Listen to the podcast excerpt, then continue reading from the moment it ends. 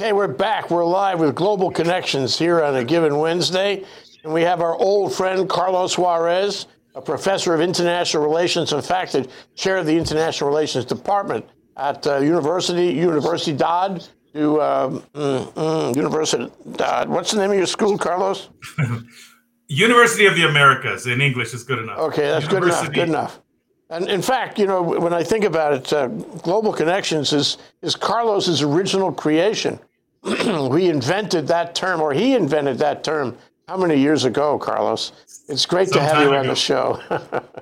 Great, and thank you, Jay. I'm delighted to, to join you as always. A great conversation, and you know, we live in interesting times that we have to stop and reflect about it, try to analyze, and that's what these shows allow us to do, to dig a little beyond the headlines, right? And yes, absolutely. Ask- Connecting the dots around the world, uh, especially from Mexico City, uh, and um, the, the subject we talked about, we are going to talk about today, is uh, American foreign policy, a Trump doctrine, if you can find one.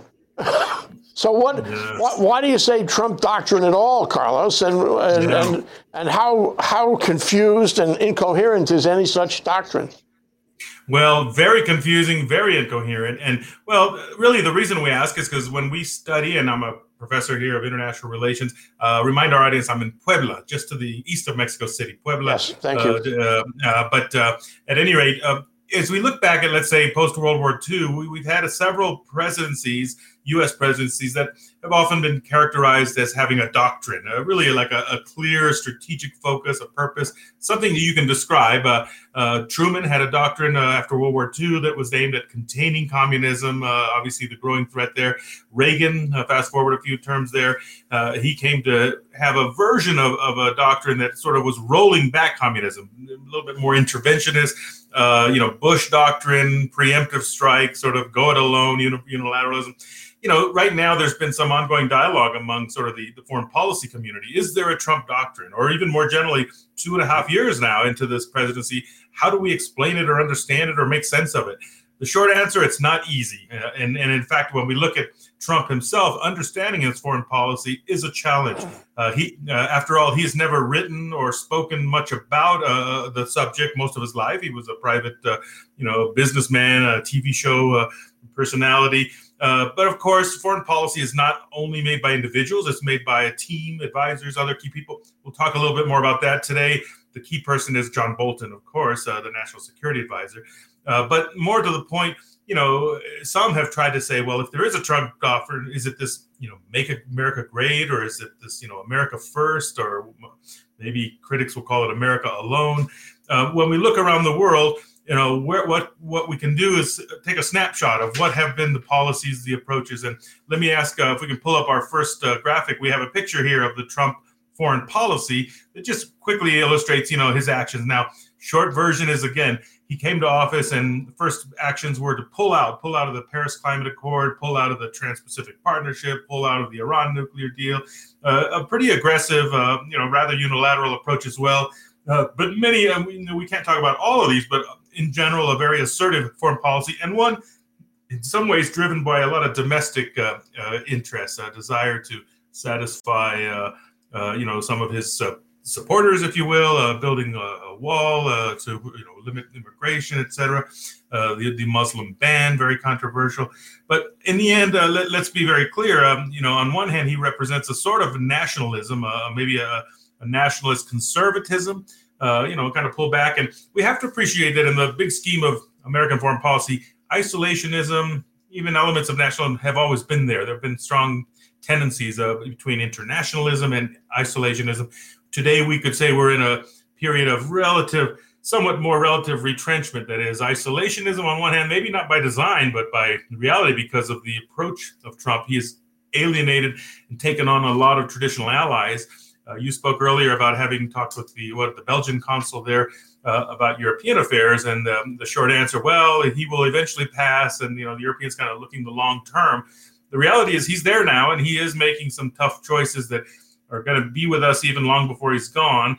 Uh, and and maybe uh, what many international observers are saying, the U S has lost a lot of credibility, uh, leadership role that will not be easy to replace. Whoever succeeds Trump, uh, whether in twenty twenty or four years later, uh, the damage of U S image and credibility abroad is significant and, and you know, hard to measure, but it is real. Uh, but back to this question of a, what is the, the thing we might call a, uh, a worldview? Uh, again, he has just broken all the norms uh, uh, in, in every way. Uh, we have this new concept now. We talk about Twitter diplomacy. That didn't exist before Trump. But now you have to read what he's saying. In the morning, he might say something rather dramatic, outlandish. By the afternoon, he's spinning a different story. Um, but certainly now we have to be watching, you know, and observing and reading what his Twitter feed says to make sense of, of his view. Um, but back to maybe uh, let, let me ha- bring up the next picture. Uh, we have a, an example of, you know, Trump, he, he's not comfortable in multilateral settings. He's not comfortable going off to these meetings. Uh, last year, this picture came out after a summit meeting of the G seven. Uh, I think it was in Munich, uh, Germany, perhaps. Uh, and you could just see the body language. There he is sitting like an angry young boy being scolded at by, you know, the, the doyen, the dean, uh, Angela Merkel of Germany. Uh, he's got his deputy right next to him, uh, John Bolton, the national security advisor, you know, um, holding his briefing papers. But Trump, uh, what does the body language tell us? You know, it's obviously, you know, he's he's he's frustrated, angry, not being cooperative. Um, but then let's take for a moment his T V personality background. I mean, uh, as critical as we may be of him and his foreign policy and his personal agenda, there is no question that he is a genius at marketing and sort of the image and and you know, sort of that kind of aspect of it.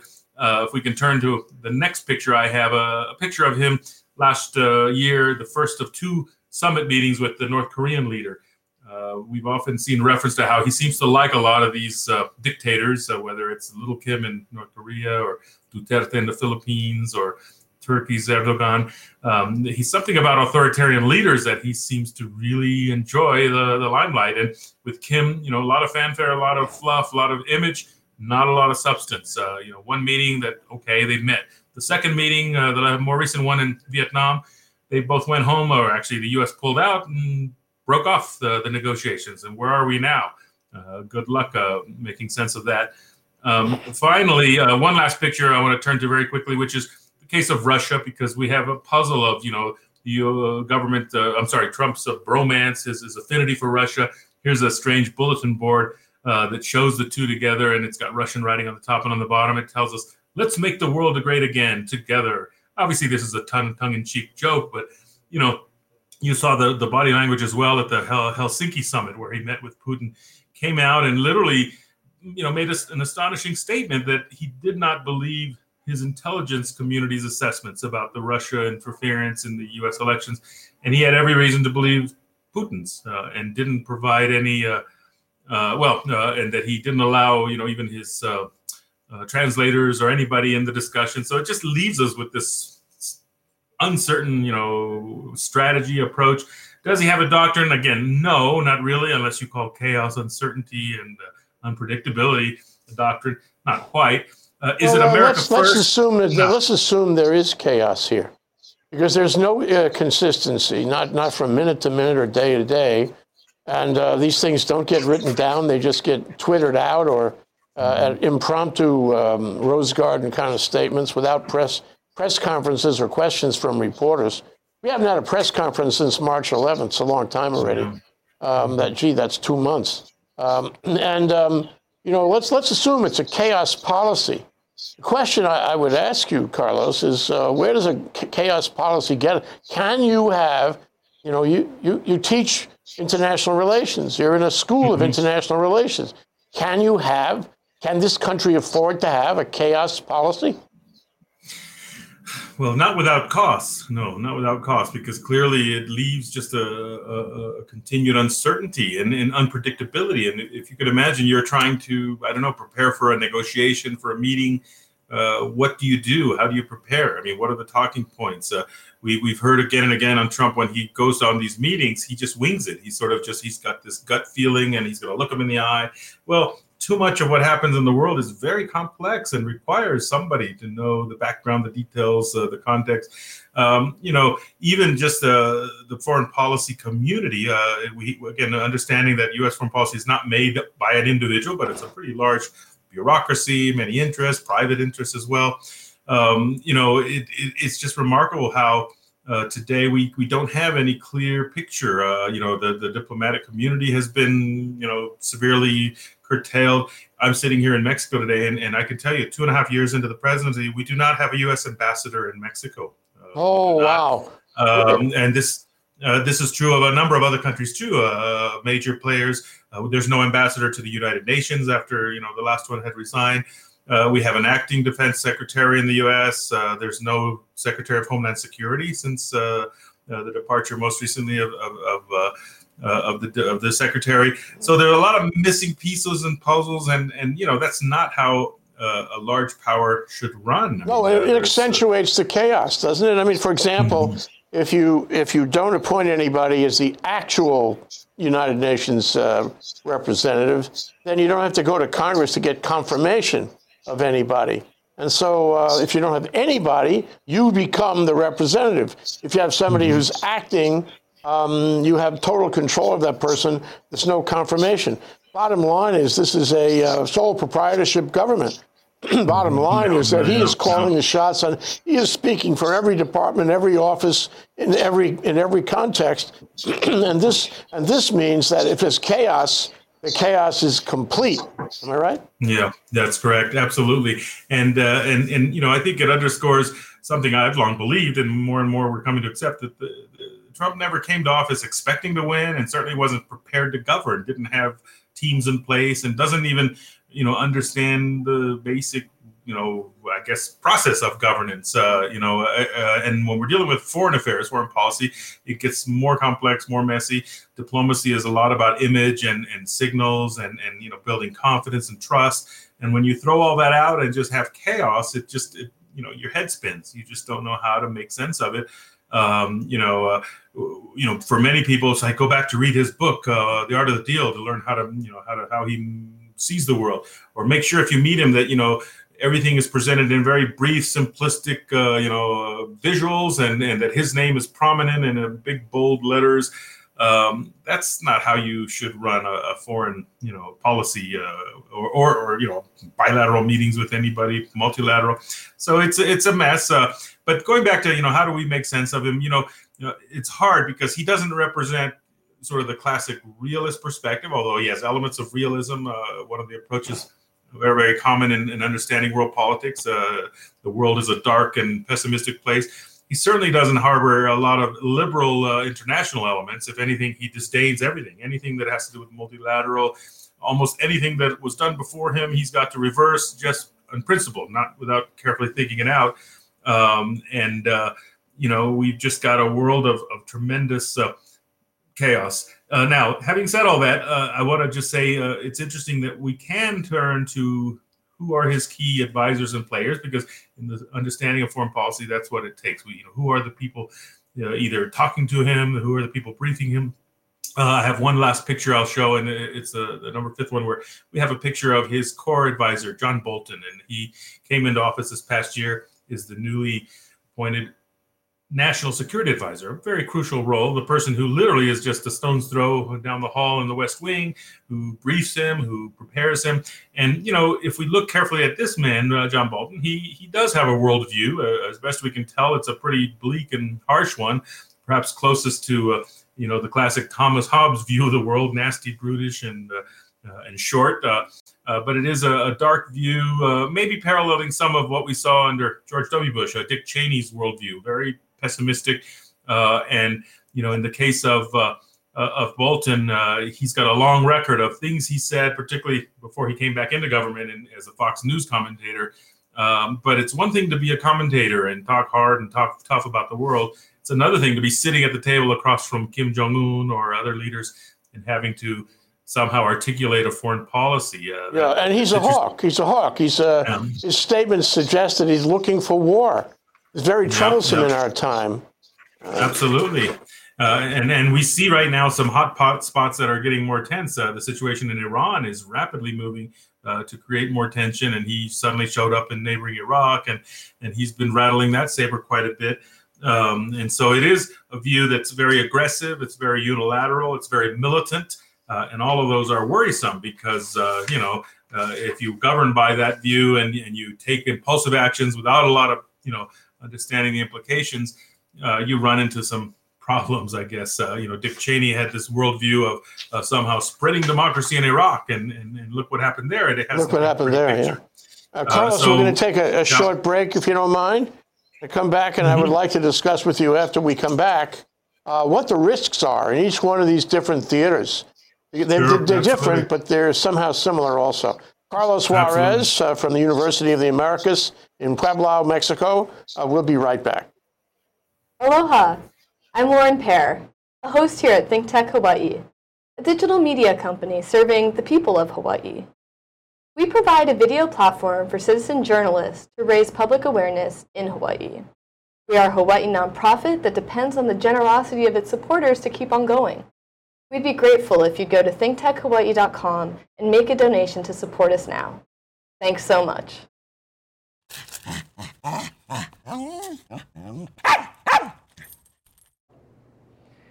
Aloha, this is Winston Welch. I am your host of Out and About, where every other week, Mondays at three, we explore a variety of topics in our city, state, nation, and world, and uh, events, organizations, the people that fuel them.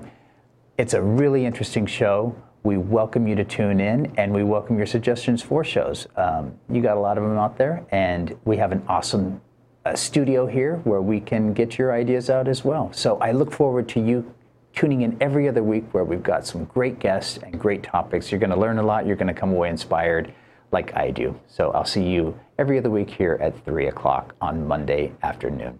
Aloha.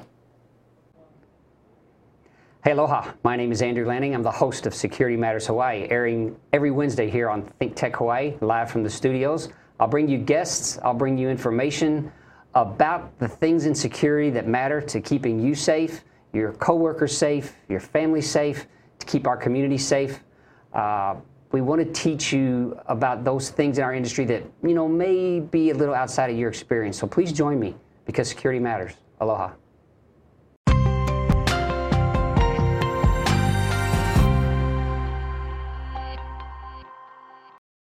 All right, we're back. We're live with Global Connections here on a given Wednesday, and Carlos Suarez in uh, Puebla, Mexico. Carlos, you know, you, you know, you've talked about a number of, um, what do you want to call it, points of tension. And my little list is we have points of tension with China, even this week, with Iran, with North Korea. I, I consider what's going on in Venezuela certainly a point of tension. You could say that, you know, the whole the whole border issue on the southern American border is a point of tension. Um, and and I and Africa, where Trump is building a huge drone facility for who knows what. Uh, so uh, lots of points of attention. Points of attention. So my question to you is, um, you know, what are the relative risks of these? Uh, we have, you know, what two years to go, a year, you know, two years to go, a year and a half to go. Um, and I worry about getting through his uh, his term. Hopefully, it's a limited term, one term, um, without without uh, some kind of um, international conflagration. What do you think? Yeah, boy. I mean, if you do look at those many many hot spots, it, it, it's a daunting, uh, you know, rather stark possibility that any of them could turn into a massive, uh, just. mess. Uh, uh, and of course, we have this um, long history in the U S of uh, criticism that uh, often faced with a lot of uh, problems back home, uh, leaders might be incentivized to wag the dog, you know, to sort of, you know, create a little uh, external uh, crisis to divert attention. Let's hope that doesn't play out. But um, if you can imagine, I mean, all the pressure coming on the president now following this Mueller report, the intransigence, the uh, now, you know, what they're calling executive uh, decree or no, what do they call it? Executive orders to not comply. All the pressure, in other words, happening here at home. And then you wake up every morning and here's a president that we're told probably doesn't read or get his intelligence briefing in great detail. So he doesn't really know all the details. Somebody does. Hopefully Bolton is at least reading it, but that's scary in and of itself. Yes. But any of these Any of these issues could flare up in a in a way that can produce some very, very troubling situation. Uh, beginning uh, just with the ongoing crisis here with Mexico, Central America. I mean, that has not played out its full, you know, story yet. It remains still a tug of war. The wall. I mean, we have that hasn't been in the headlines this week or last, but you know that, that he's obsessed with this uh, idea of just sealing the border. Uh, the problem with that, migration and, and these kind of issues, they don't get solved easily. They they require a concerted effort, uh, many multi you know, levels, uh, obviously working closely with Mexico, Mexico with its neighbors to the south. Uh, it's it's th- th- this could find itself with some incident flaring up and becoming even nastier. But I would turn as well to Venezuela. Here's a case where we have seen, and, and even uh, Bolton, the National Security Advisor, has been very aggressive in saying, this is our background. The Monroe Doctrine is alive and well, and, and that he has even articulated a view that he might invoke the so-called Roosevelt Corollary to the Monroe Doctrine. For the, you know, listeners, the Monroe Doctrine dates back to James Monroe in the you know eighteen thirties, forties, when the U S basically carved out Latin America, the Americas, as our sphere of influence. Uh, Europeans, you know, not allowed. Um, and the Roosevelt that was Corollary, a wise move, don't you think? Well, yeah. Monroe, well, it, Monroe uh, made it specific that existing European colonies here in the Americas would be left alone. That was okay. Yeah, uh, he man. wasn't he wasn't diminishing them in any way, but he said new ones wouldn't be tolerated. And you know that the remarkable thing about the Monroe Doctrine is, until now, it has stuck. Until now, mm-hmm. you know, there have been no additional European colonies. And as far as I know, you know, uh, uh, South America has remained consistent with the Monroe Doctrine now two hundred years after the fact. Uh, that's, yeah, quite, yeah. that's quite impressive. But uh, I would suggest to you, Carlos, now with Venezuela, it's coming apart because the Russians and the Chinese are in there and Trump can't stop them, isn't stopping them. Yeah? And but the, the challenge there is that if, if by reasserting this and reaffirming that this is the U S's territory, it, it also makes the case that, well, that means Russia can do what it wishes in its region of the world. And, and frankly, Iran, why doesn't it have a powerful vested interest in the Middle East in a way that, you know, we don't belong there? Uh, so it gets harder to sustain an argument that this is ours and stay away, uh, in the, particularly in this globally interdependent world. The Chinese and uh, and, and the Russians have, uh, on one hand, economic reasons to want to support Venezuela because they're owed a lot of money, but there's the geopolitical angle too. They don't want to see the U S come out winning. Or uh, I would add to that, as certainly as I'm here in Latin America and Mexico, Latin Americans, uh, they you know they don't see the Monroe Doctrine or the Roosevelt Corollary as very positive things. It's basically helped justify a long history of intervention. And so while Americans may wrestle with, gosh, you know, Venezuela, will we intervene or what? For Latin Americans, it's like more, here we go again, and there's no surprise. And uh, and even today, as the, as the opposition leader Guaido, you know, he had a an effort what a week or a little ten days ago to try to bring about a change. Many believe very much that the U S is behind the scenes doing everything it can, and and that he only could have done that if he had some signal from the U S that we'll back you, we'll be there to help you. So there's a lot of that maneuvering going on, but. Having said that, let me turn to a, a couple of other of the regions where we just, again, we see continued uncertainty and chaos. Uh, the challenge with Europe, um, having already, you know, sort of signaled uh, the U S's uh, on and off again support for NATO alliance, uh, its criticism of the, you know, European Union in general. Uh, it's, you know, the Brexit uh, drama that, while it's off the back burner today, it's going to continue to come back to us. Uh, the U S has, again, I think, alienated and frustrated a lot of the Europeans. Uh, to the point where they realize that, um, you know, he too shall pass. Let's just hope it's sooner than later and that he doesn't wreck the world before that happens. But uh, just as Latin Americans shake their head about this man, I'm constantly asked, you know, how how do people, how, do, how does he have such a large support of people that will vote for him no matter what? And again, the answer is complex itself. A lot of it has to do with this divide uh, in the globalization era between the winners and losers. And there are many, understandably, who have lost out and, and who feel Uh, a disconnect between the elites and, and, and the establishment and whatnot. Uh, but again, back with Europe, uh, I think sadly we, we have a world in which the U S, which helped to establish the world order after World War Two, which helped work closely with those European allies, is today a country I think increasingly seen as less dependable and reliable. Uh, will that, you know, be overcome? I mean, uh, there are some who will, uh, the older generations maybe who understand the longer history. Uh, but younger populations who don't read books in history and don't know that uh, may not be able to appreciate the, you know, the the the importance of the role of the U S in rebuilding Europe and the alliance systems that, that we've had in place for so long. Um, you point, you point the, out a, a, a tremendous uh, risk and a, and a trend that's very unsettling. But um, you know, at, at somewhere in there, Carlos, is the, the world economy. And, um, mm-hmm. you know, the stock market in the U S and other places went down five hundred points yesterday. I don't know what it's like today, but it, it raises the risk that whatever Trump's machinations or lack of uh, policy are, domestically and internationally, uh, one of these days, uh, the economy that he boasts about is going to disappear. And that's going to have an effect. You know, still, the U S is uh, is an important factor in the world economy. That's going to have an effect uh, on the world economy. And if the world economy changes, this non-doctrine, this non-doctrine, non-policy policy that he has will have even greater effect. Uh, do you have any thoughts about that? I mean, would would a would a world economic decline uh, have an accelerating effect on the problems you're talking about? Well, yes, and and and I suppose uh, you know, as always happens in economic downturn, somebody's got to be blamed for it. Now, he would blame the Democrats and Obama and whoever else, but um, I also think that uh, a downturn would probably begin to erode some of his, uh, you know, maybe the the more limited, weaker support. The hardliners, uh, the base support may not change. But I, I think the trouble here is that in past, uh, maybe you look at ten, eleven years ago, we had a big financial crisis in the global economy. The United States, in many ways, stepped up uh, in that leadership role and, and helped to address uh, the crisis. I don't see that happening right now. I don't yeah. see, you know, uh, Mnuchin, the Secretary of the Treasury, somehow, you know, carrying on a, a bold, you know, initiative to save the world economy.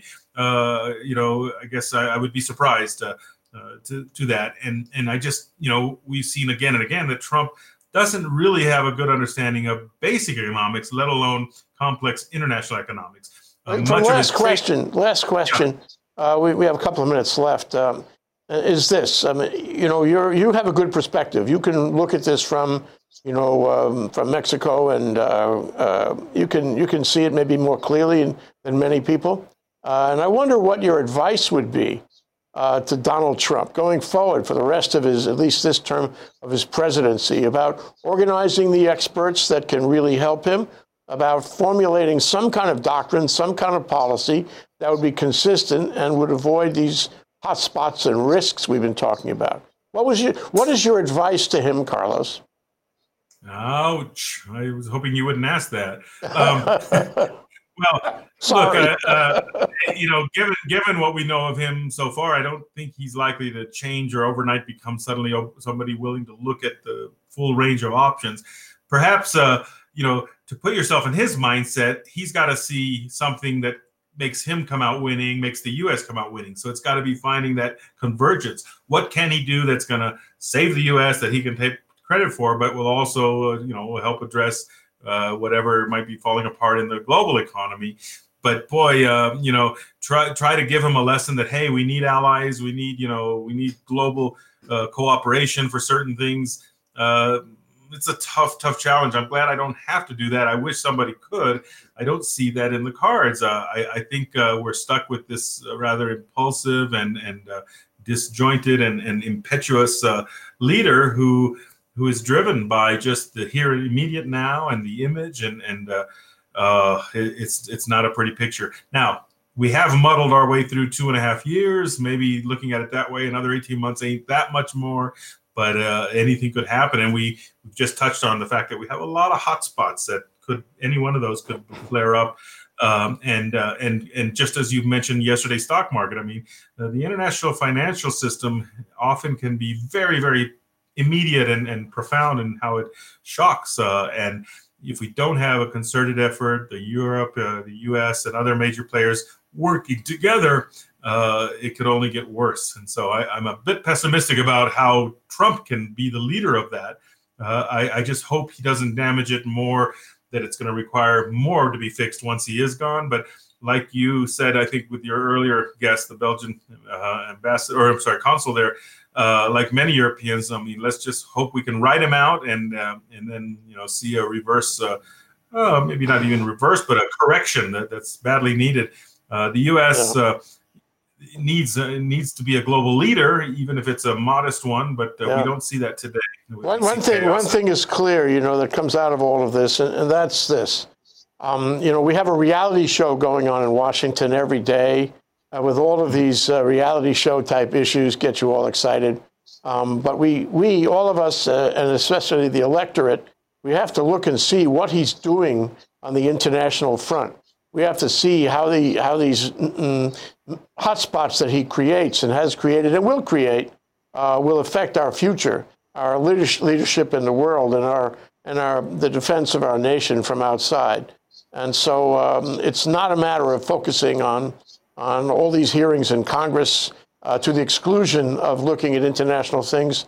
I think we have to watch that too, and we have to factor that into any voting we do about um, the Republicans and about, about Trump. Carlos, we're out of time. Yes. I really enjoy these discussions. Uh, let's look forward to doing it again uh, two weeks hence. Thank you so much, Thank Carlos you so much. Suarez. Aloha. Aloha.